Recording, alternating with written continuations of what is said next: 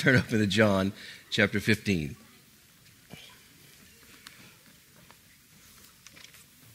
Today we are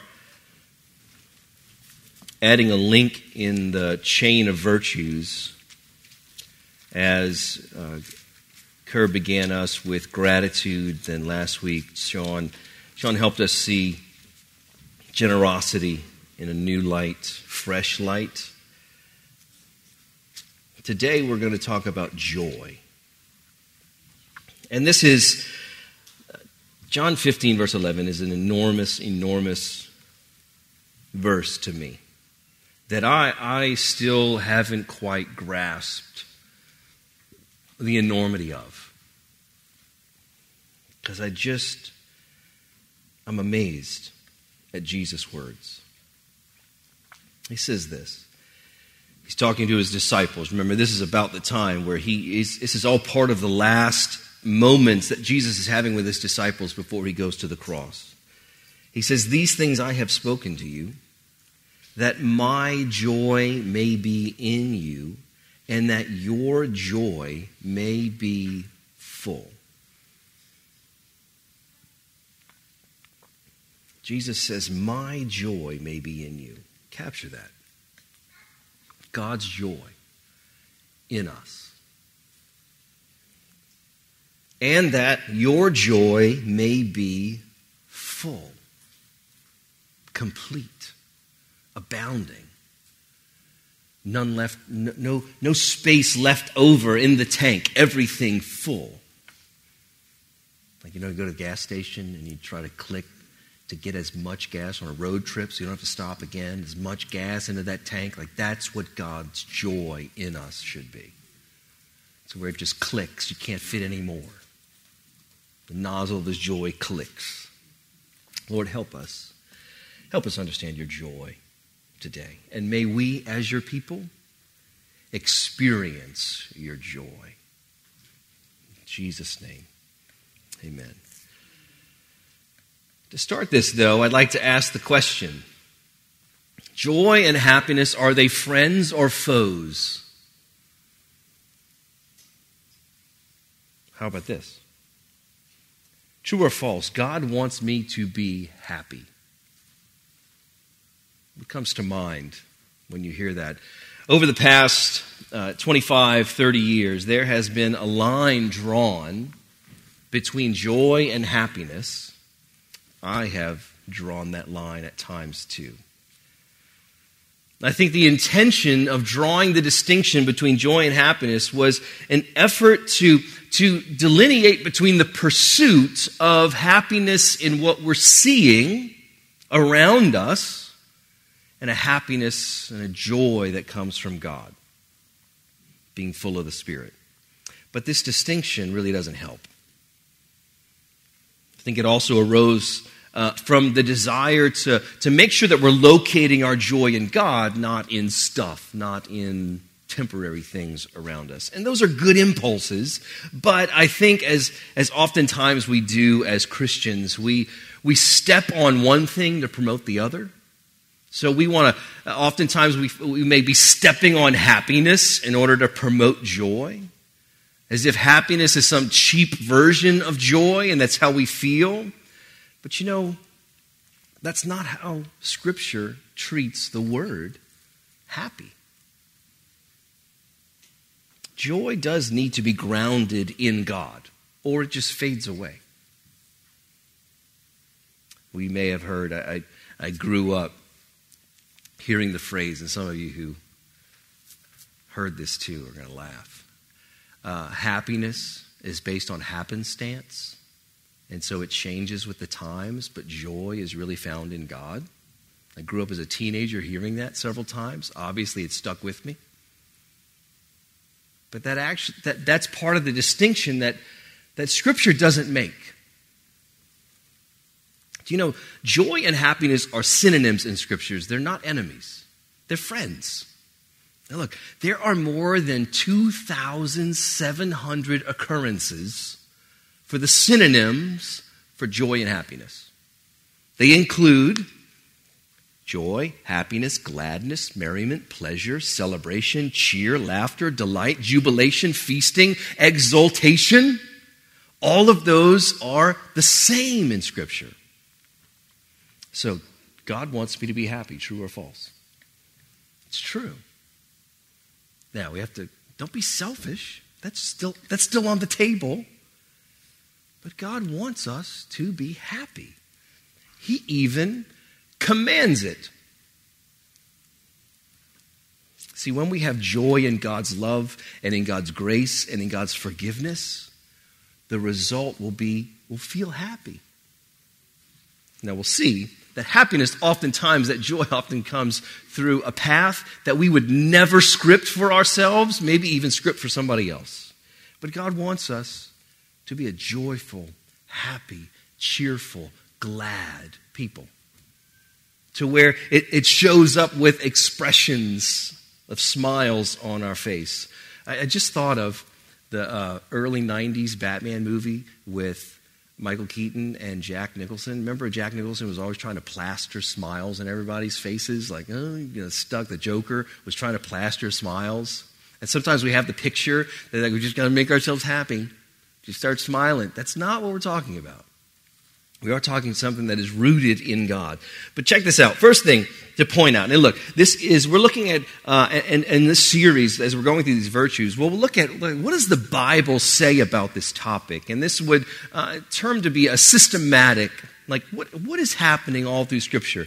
And just as I was studying and putting this sermon together, the Lord just kept popping these verses in my mind that over the years have become really significant expressions, uh, in my understanding, of what joy is in Scripture. And that, that so there's a lot of Scripture. So I provided all in your notes. But hang with me as we go through this. But uh, the first thing is to, to understand that God shares his joy. Remember, Jesus just said, that my joy may be in you, so that your joy may be full. God exists in joy. And let that sink in. He exists in joy. Psalm 16, verse 11. You make known to me the path of life. In your presence, there is fullness of joy. And at your right hand are pleasures forevermore. God really means that. He is, in his presence is complete joy. God never wakes up on the wrong side of the bed. God never faces a day that's a bad day that he wishes just would go away and start anew and fresh the next morning. You know, he has grace for us that we have mornings to start over, that joy comes after the sorrow. We're glad for that, but that never happens with God in his presence. We have a happy God. And I think the expression and, and I hope we grow to feel this uh, in our personal lives, in our walks with the Lord, that God's, His lasting facial feature that we should see is His smile. Because I think He really does have a smirk all the time. Because you know when God's toying, teasing with you a little bit, and you know he's smirking. He's like, oh, God, how, you set this up just right. You got a lot of humor in what's going on right now. God just he puts things together in particular ways that we have to start laughing, and we know God's laughing too. Not at us. He wants to share his joy. And there, there are wise methods that he uses to remove ourselves from the equation so we can experience and feel the fullness of his joy that he exists in. Now, think of creation. God is joyful in his creative process. After each day, what does he express? God saw that everything, He declared everything good. That's a, that's a satisfying term. That's a pleasure term. It's good. I am pleased with this. So God is happy in His creation. He's happy in His creative work and the expression of His person and His joy that is in everything. Just like uh, the, when you bring kids to the zoo, I, I'm still like this when I go to the zoo, I'm still amazed at elephants and giraffes because they're just weird looking creatures. The big old trunk on an elephant and the long neck of a giraffe, the tongue on a giraffe. My goodness, they're like this long. It's amazing. go to Global Wildlife, you'll experience that. Got your little cup of feed. at giraffe's like eight feet away. Woo! He'll take all that cup. That's God's expression. He's joyful in that. When, when we see that, wow, that's from God. He's pleased with his creation. God also has pleasure in his people. A lot of times in our own walks and this the de- the devil's voice himself always accusing us we will we will disqualify ourselves. Like god's pleased in everybody else but he's really not pleased with me. Know, he really is pleased with us. Look at psalm 149 verse 4 this is truth people. This is truth. For the lord takes pleasure in his people. He adorns the humble with salvation. He really does take pleasure in us. Yes, us broken creatures who keep on trying to do the right thing and finding ourselves doing the wrong thing, and we're so tired of it, thinking that God would just want to put us away rather than love us. But no, He says, I'm pleased with you. I'm pleased with you. He takes pleasure in His people. And one of my favorite verses in all of Scripture is Zephaniah 3.17. For the Lord your God is in your midst, a mighty one who will save. He will rejoice over you with gladness. He will joy over you with joy. He will be happy with you in happiness. He will be glad with you in gladness. Synonyms. He will quiet you by his love. He will exult over you with loud singing. See that word exult? E X U L T? Different from exalt, E X A L T. Exalt is we, we put God on high. We exalt him. We, we honor him. He is esteemed. He's higher than we are. But exalt means that we take pleasure in him. But here's God saying this he will take pleasure over you with loud singing. He looks upon our lives, church. He looks upon our lives and a song comes to him and he belts that song out and it's not in an off key. It's not, it doesn't make us cringe like a parent, like, oh no, my parent's embarrassing me. My telling no, this is a, a beautiful tune that catches the ear of everybody around. And He's singing over every one of us, particularly and uniquely because He loves us. He has joy in us, pleasure in His people. God also delights in salvation. He is happy and joyful in salvation. In Luke chapter 15, verse 7, in the first, uh, the whole chapter is really cool. It's the whole chapter, I think, is about celebration, not about lostness, but about the celebration that comes after the lostness. Here, just so I tell you, because this is about the lost sheep, the, the lost sheep that is found. Just so I tell you, there will be more joy in heaven over one sinner who repents than over 99 righteous persons who think they don't need to repent of anything. See, in Luke 15, what do you have? The lost sheep, the lost coin, and the lost son the prodigal son. Remember the father's demonstration when he gets that son back? He throws a party. He is celebrating this lost one coming back. And Jesus is giving that parable as an indication this is a glimpse into the joy of God over the salvation of sinners. And that's us when we repent of our sins. Parties happen in heaven. Isn't that awesome? That, remember that moment. Just think back to that moment where you prayed to receive Christ. You, you repented of your sins and committed your life to Christ, and you asked God to save you from your own penalty and the penalty that stood against your sins. Remember that moment now, whether you were a child or a teenager or an adult, remember that moment. See, right, I think back to that moment, and I was back at children's church. I was 11 years old. I just put my head down, I prayed a little prayer, and looked up. Nothing changed around me. Something changed inside of me, and I felt that. But what I had to come to realize is in that moment in heaven, it didn't resemble just a bunch of kids sitting around like, when's the snack coming? Are we done yet? Can we play?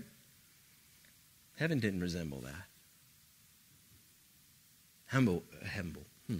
Heaven was partying. God delights in salvation. And God has also stored up for us everlasting joy. Remember in Matthew 25, the parable of the talents. They go and, and, and uh, as a demonstration, a parable about how we, how, what we do with the Christian life. And here, uh, Jesus says, the master said to the one, so it was two out of the three who had, who had lived, for, in essence, lived for the master and said, I'm going to replicate the life, the talent you should give me, which is the life, represents, I think, the life of Christ. We, we sow that into those that are around us and we watch God do amazing things as it multiplies. He says, His master said to him, Well done, good and faithful servant. You have been faithful over a little, I will set you over much.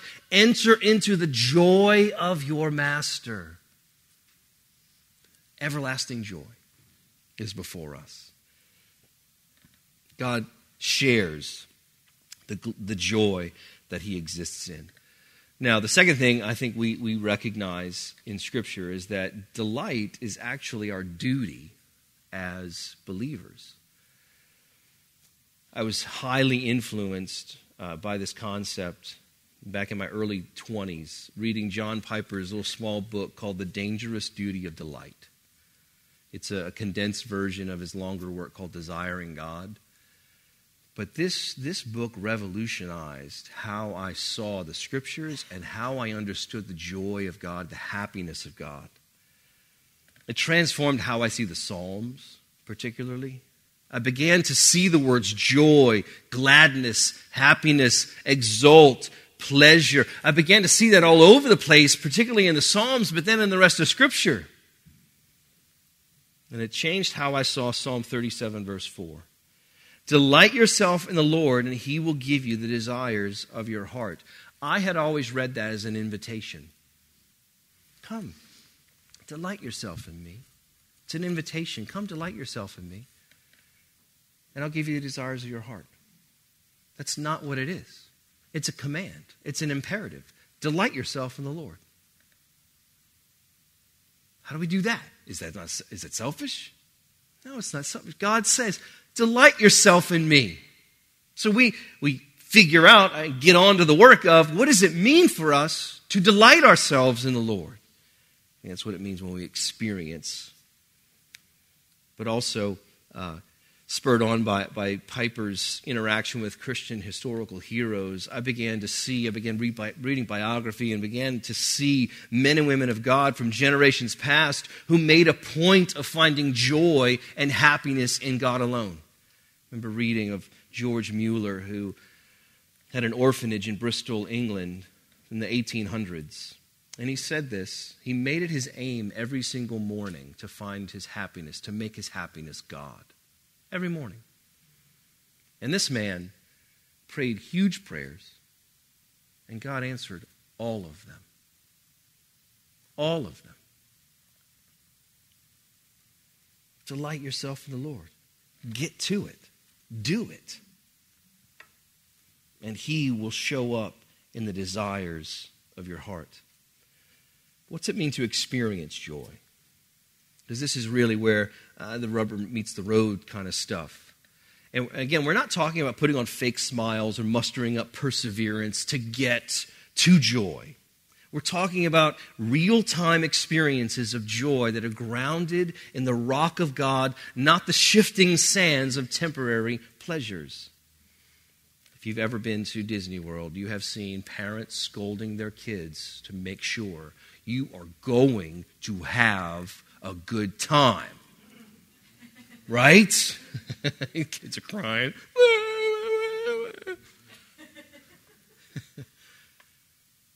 we, Oftentimes we feel like that's what joy needs to, like we're, we're scolded into it by God. You just, God has done so much for you. You need to be grateful and put on a happy face. That's how we live, but that's not what we're supposed to do. I think, but oftentimes that's our experience of joy when it shouldn't be. Psalm 4, verse 7. King David says, You have put more joy in my heart than they have when their grain and wine abound. Here's what he's, he's making a distinction there. One, there's more joy from God than what when their grain and their wine abound. That means when harvest comes and they've harvested the wheat and they've harvested the grapes to make the wine, and there's a great harvest, and oh, everybody's everybody's prosperous uh, this year because we had such a great harvest. That's a circumstance. This year it's been good, and so now, okay, uh, the, the distinction is the hope is in the results of what we see in a harvest rather than who God is. And King David said, doesn't matter what the harvest brings. My hope, my joy is in God Himself. See, we, we oftentimes can spend a lot of time looking for joy to come from outside of us, from our situations, in order to change like how I feel about it. God, if you can change this situation, if you can change this person, then my life would be better. So we're looking for some type of circumstance outside of us to bring joy on the inside. But that's not how God describes it. He says the joy comes on the inside, and then what does it do? It translates out of us to how we look upon a situation. So that person that we're interacting with that has been such a difficulty for us we wait, we're not waiting around for the other person to change to make us joyful. Our joy changes that situation. Now, that person may not respond to the joy very well. We're not talking about a fake smile. We're talking about, I have found my joy in God. God has put more joy in my heart than the situation in front of me could ever give. So when we look at Jesus, when we look at his life, when we look at his death, when we look at his resurrection, when we look now at his enthronement, that he sits enthroned over everything, we will grow in our joy and our happiness when we remember our salvation, when we remember the forgiveness of our sins. We will grow in joy. See, it, the joy comes because they're thankful. When we're thankful, my God, you have been so generous. Now I feel inside of me those rivers of living water welling up to eternal life. That's God's joy. When we can uh, recall God's control over all things, we find ourselves joyful in situations where others will think we're being fake or think we're being delusional. But we can really say, no, I really do have joy in this moment. And those moments come through paths and, and, across a terrain that we don't like. See, joy's path often journeys over the peculiar terrain of suffering and affliction. We would never write affliction into our salvation story. It's part of the reason that we know God really is there. Because if man came up with this salvation thing, we would escape all the pain, not use the pain and, and, and have God's presence with us through the pain in order to experience God. We wouldn't write that as humans because we would like to escape all pain. But God writes a different story. He says, I'm, I'm going to lead you through valleys, deep valleys, so you can feel my presence in order to experience my joy in completeness, that we might be full of his joy. First Peter helps us. Remember, Jesus did it for the joy that was set before him. He endured the cross. That's a puzzling scripture. Does that mean Jesus has a fake smile across his face? This is going to be so great. Oh, I'm just, gonna, it's like he's mustering up strength. Oh, the cross. Oh, the nails. That crown of thorns. That's odd, right? Should be odd. What was he looking for? There was something deeper. There was something he was looking for in the Father. I think he was looking for the reward. I think the joy that he had was the reward of sharing his joy with us. But 1 Peter 1, Apostle Peter says this Blessed be the God and Father of our Lord Jesus Christ, according to his great mercy. For he has caused us to be born again to a living hope through the resurrection of Jesus Christ from the dead to an inheritance that is imperishable, undefiled, unfading, kept in heaven for you, who by God's power are being guarded through faith for a salvation ready to be revealed at the last time. Great stuff, right? That's some stuff we can rejoice in. There's foundations of joy there kept in heaven for you. This is where we're going. The apostle says this In this you rejoice, as you should, though now for a little while, if necessary, you have been grieved by various trials. So that the tested genuineness of your faith, more precious to God than gold, that perishes though it is tested by fire may be found to result in praise and glory and honor at the revelation of Jesus Christ. So, see the path that he's describing? We have this great joyful reward, but it passes through a fire to be refined. What's being refined? Us, in a way, yes. That's secondary, though. What's being refined? Our understanding of God is being refined. Our experience of Jesus being with us in that fire is being, is the, is the, the effect that it has on us is the refining. Our faith is being refined because we trust God more and more and more and more. The apostle finishes, says, Though you may not have seen him, the Apostle Peter gets to say, I saw him. I saw him before he died. I saw him after he was, uh, when he was resurrected. I saw him ascend. So Peter gets to say, Yeah, guys, I saw this. And it was great. But look at the promise that he's giving those. Though you have not seen him, you still love him. Though you do not see him, do you not now see him? You believe in him and rejoice with joy that is inexpressible and filled with glory, obtaining the outcome of your faith, the salvation of your souls. A joy that is inexpressible and filled with glory when you're in a fire of affliction and tragedy and suffering. See, these are the moments we all know where we want to quit but God, remember, He always gives us power to do what He commands. He commands us to delight in Him. He gives us the Spirit's power to accomplish that. We're not to go off and try to figure out how to be happy and joyful in God. He gives us the Spirit to accomplish His command. He gives us the power of the Spirit to treat our trials as joyous experiences. And this is quizzical. James 1 Count it all joy, brothers, when you uh, come across trials of various kinds, it's hard to count our trials as joy. It's hard. It's not easy. But we have a God that stays with us and comforts us.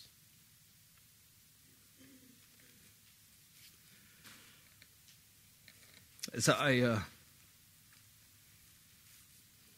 God's humor in my own life is that I always have uh, ample opportunity to, to apply the sermons that I preach the week before I deliver them. And this week, uh, today is the year anniversary of my father's death. I'm preaching on joy. God, God, you're smirking. I know you're smirking. But I also feel God's pleasure in having me press into Him again and again, even though there's grief that's heavy and it's thick in my heart and my mind. I have a joy in God. And I can laugh. Things aren't destroyed, and things aren't catastrophe. It shows up, the joy and the happiness shows up, not, not a fake smile. Today's hard. It's hard. But I know, I know God's pleasure in my own salvation, and I'm thankful for that. And I know the joy that He wants me to walk in, to trust Him. I know that's His plan. He's working that. And as I yield to Him, what do I feel? I feel His smile, I feel His joy. Even though it's, it's hard. Trials are hard. And I, I long for heaven so they're done. I long for heaven so we don't have to have these tests of faith anymore. Like, God, have I not? I'm just, I'm, I'm, I'm, I'm not just in remedial classes. God, I am in, I am failing in some areas. And God says, I love you. I want you to have my complete joy. Keep coming. Keep coming. Keep coming. Because when, when we see, when we walk through these experiences, I think the joy that we experience is on the tail end because we see God's power in a unique way. We experience His love in a unique way. We see Him as greater and more powerful, maybe, than we ever saw Him before. And we see the depths and the heights, and we feel the expanse of Jesus' love over us. And so while we can understand God uses trials in order to get us to, to understand His love. Sometimes it's hard, but we have to remember the truth of who He is. And, final point, we, we have to fight sometimes for joy. We have to wrestle with ourselves, wrestle maybe through our circumstances in order to see Jesus clearly so we experience His joy. There are times when we don't have joy in God and we wonder where He is. But we need to remember there are truths that sustain us amid affliction. First thing is this God never loses his grip on us. No matter how loose we feel, no matter how much we're like retracting, God's still holding our wrists. We're like, I just don't want anything of you. It's like, no, I got you. You're not going anywhere. And he's patient with us. But he never, ever loses his grip on us. When, when the world feels like it's caving in, or washing away or, or calamity is all around. God never adjusts his grip on us. God never wanes in his joy over us. It's always strong. And I think it grows. You know, when you have the blessing of understanding how that happens in a, a, a parent child relationship, there's a love that just continues to grow and continues to strengthen and intensify God gives us that experience on this earth so we understand our, His experience over us. That His love for us is not waning, it's intensifying. He wants us to understand and know His joy, His love. He's smiling over us. And God never leaves us in the fire, He is with us in the fire. And a very helpful illustration I've said many times, Amy Carmichael missionary to India. Uh, the, the reason we have Colossians 1.18 is our vision verse, that in all things he might be preeminent, preeminent, is because Amy Carmichael put that over her orphanage for girls in India. And she put it in uh, Sanskrit, in, that in all things he might be preeminent. And I remember reading her biography 20 years ago, and I'm like, you know what? If the Lord ever blesses me to plant a church, that's going to be our verse. That's why it is. Amy Car- it's still there today. Dohnavur is the orphanage is still there. There is still a lady there uh, who is ca- a caregiver for the young girls that they take in, who was named. She came in as a baby. She was named by Amy. That's pretty cool. She's old. Uh, he, she said this. I was like, why did I bring Amy up? I have a long list of people I'm going to thank in heaven. She said, uh, as a silversmith holds um, a, a silver in the fire, the, the silversmith wants to see his reflection in the metal. And so, even though, and he doesn't hold it longer than it needs to be, he holds it until he sees his reflection. And she made the correlation that God, there, there's fire and affliction that we feel, but what's God looking for? He's looking for his reflection. That's not selfish of him. Because when he sees his reflection, what is happening? He's completing his joy. And he's completing that joy with us. So God never loses his grip. He never wanes in his joy. He never leaves us in the fire. He's with us. And our standing in Christ never changes no matter what the intensity of our trial. The devil, the accuser of the brethren, will try to convince us that God hates us. This is, he's left us. There's no room left in heaven for us. But it's wrong. Our standing never changes. Our identity in Christ never wavers. It never changes no matter the intensity of how, how, how we feel God may have forgotten us or he's against us. Nope. We are seated with Christ in heavenly places. So the fight comes when we want to, we got to see this with the eyes of our heart. We have to hear it in the, the, the ears of our heart, so to speak, too. But we have to see through the fog of the pain. And we'll find that we can, we can still laugh even though the pangs of sin and death find their way into our souls.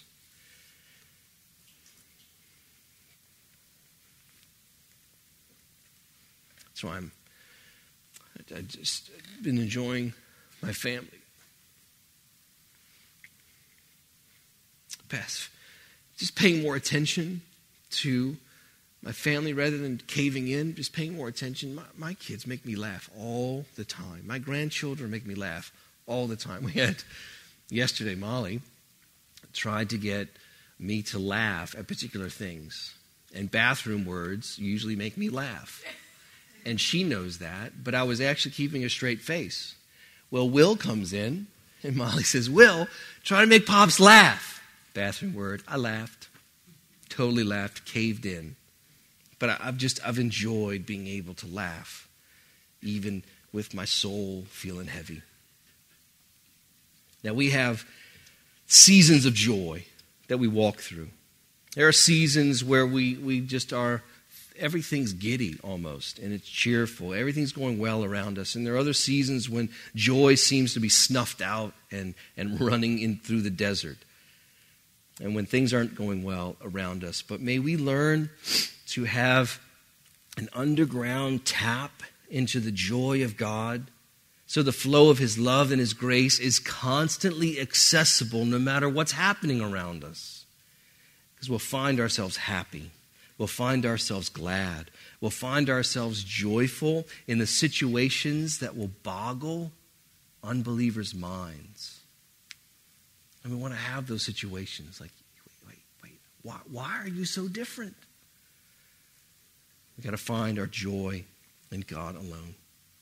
Let's pray. Lord, I pray that you would please make us a joyful people Make us a happy people, a glad, cheerful, exuberant, celebratory, merry, exulting people.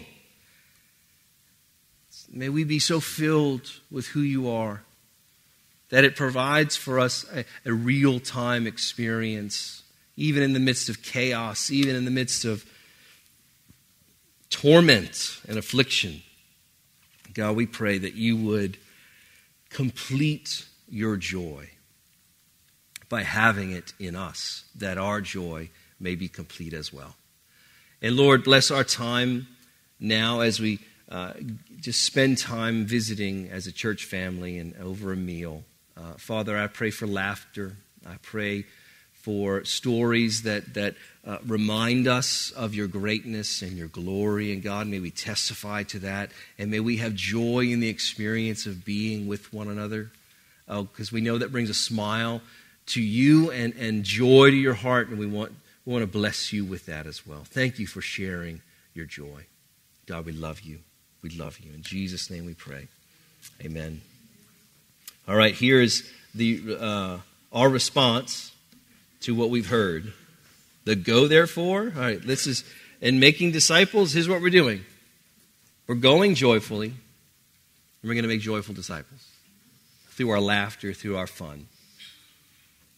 Let's remind ourselves go, therefore, and make disciples of all nations, baptizing them in the name of the Father, and of the Son, and of the Holy Spirit teaching them to observe all that I have commanded you, and behold, I am with you always to the end of the age. Amen. Amen. God bless us.